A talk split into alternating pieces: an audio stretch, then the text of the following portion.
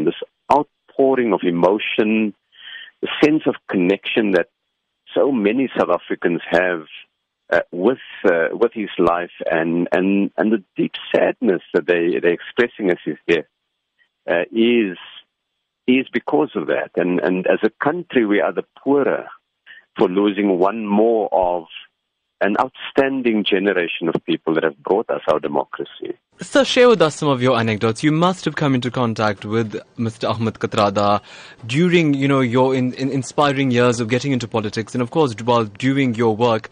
What did he say to you? Well, the, the first thing that uh, I always found in uh, dealing with Uncle Kathy was just the enormous integrity, but the quiet, dignified way in which Uh, he carried it with him. Uh, in all my years, uh, in both uh, uh, the the, uh, the movement itself and in government, he's never come forward and asked for anything. Um, all of what he did, he did uh, in the struggle because he was living out his beliefs and his principles. Uh, he was an old man already, and we would meet in marches for various causes of activism. Uh, and, and he would march along, and, and whether it is uh, on an, a matter of international solidarity or on local issues, and and that was that was quite outstanding. I, I remember uh, a number of years ago working with him on on issues around just what the democracy means, how the Constitution uh, should be used to further the objective of development.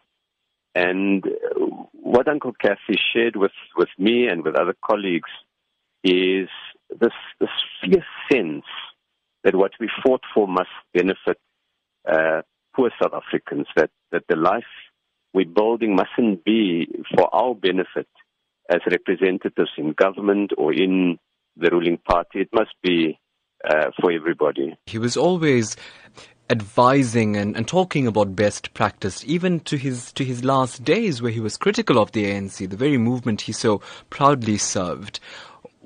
How do you think the lessons that he shared to everybody should be taken forward now from an action point of view? I think uh, for me it's that integrity and courage matters, that if you really love your movement and, and the history of liberation, we have to stand up for what is right. That when we carry out things in public uh, service, we must do it without any regard for personal gain. We must do it because it's the right thing to do. Uh, that, that, for me, is, is, is really the lesson that's come out of it.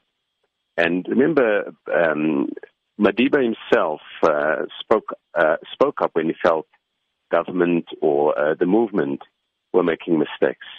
And so you, you see a pattern of these courageous men and women who say that it's because they love their country and they love their organization that they will speak up for what is right.